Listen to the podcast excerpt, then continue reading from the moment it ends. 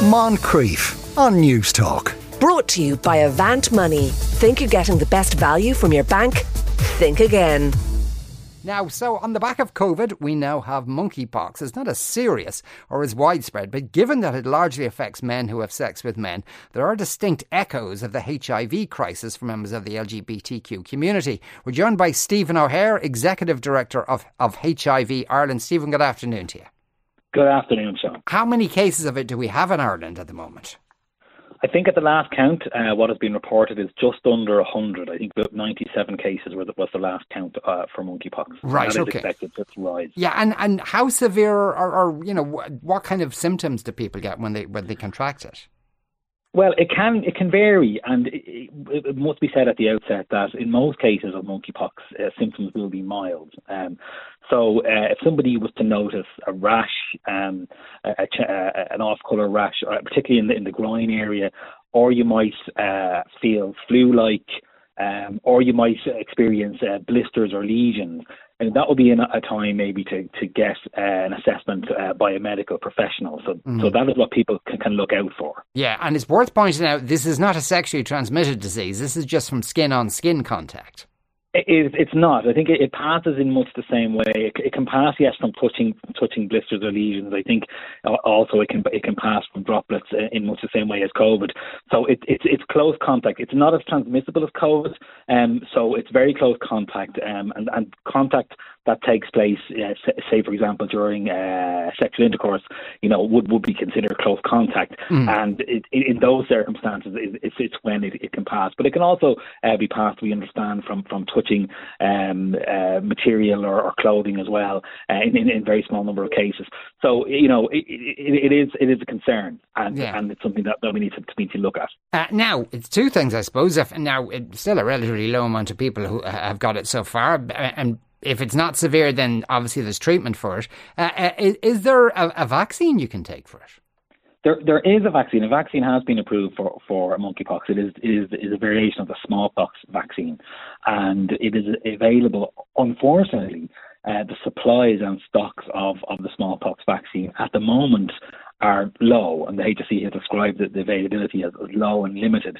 And that's not just in Ireland, but it's actually across the EU. So that is an issue that, uh, when we consider rolling out a vaccine program, that, that we face. Ah, right. And so, do you know who, who produces this vaccine and, and where they might source it from? It is a pharmaceutical company that has the has the has the, the right to produce the vaccine. I, the, the name just escapes me now, um, mm. but it is. Uh, they're, they, when we spoke last week, we were very fortunate to meet the minister and department officials. Um, my colleague uh, Adam Shanley from our MPOWER program, who works predominantly with, with gay and bisexual men and men who have sex with men, uh, was part of the IMT, the, the, the incident management team for monkeypox. And in that discussion uh, with the minister last week, you know, the issue of the need to procure more vaccines uh, was very much centre uh, to to that discussion, and you know we will need to do that as time goes on to ensure that we have enough stock to meet demand, and that yeah. is something that I think the department is looking at right now. Uh, well, and he he wasn't able to give you a time scale or even kind of a ballpark figure as to when they might procure more of it. Well, I mean, there is a low stock, a low level of stock already available in the country, but that needs to be supplemented by a, a procurement of additional of additional stocks. We don't have a, a, concrete time frame for that at the moment, but we are waiting, and we are waiting on the minister to and, and the department to produce a, uh, a, vaccination rollout plan, and as part of that plan will be there will be a procurement dimension to that. So that's right. something that we're eagerly awaiting. Okay. In the meantime, though, Stephen, if you know if you're a man who has sex with men uh, if if you're you know in in the cohort of people who might be in more danger of getting it is there any advice for them as to what to do or not do well, we, we produce advice, um, and that is available on our website and through uh, uh, the campaign initiatives that have been put in place around this. So we've been working with HSE Sexual Health and the Man to Man program to provide advice to people, to give people in, informed, to keep to keep people informed, and to give people the information that they need to make decisions about their health and their sexual health.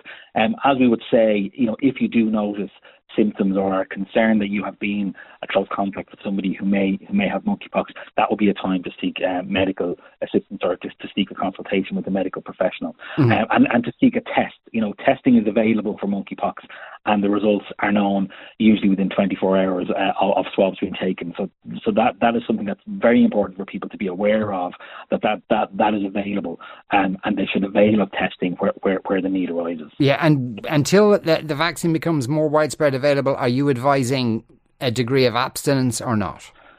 No, no. I, I, what what we would say is people need to inform themselves about monkeypox and be aware of of the uh, of the symptoms. Be aware, you know, how how the the virus is transmitted, and to and you know to take steps accordingly. Um, you know, the most important thing is that people have all the information they need to make decisions about their own health, and that's what we would say in relation to monkeypox or in relation to HIV or any other STI out there.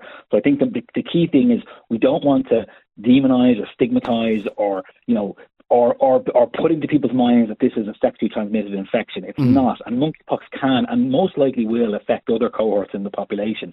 So the important thing is that people are informed, and that, that's what we're, we're asking people to do. Yeah, it's, it's such a ghastly name. Apparently, as I understand it, monkeys don't get it that often. Uh, it's, more it's more common in rodents. Uh, though it's suppose, not it's not helpful. It's yeah, it's not helpful. well. I suppose calling it rat pox would be even worse. But I think the WHO are coming up with a different name uh, for that, and we'll tell us shortly what that is. Stephen, thanks a million for speaking with us today.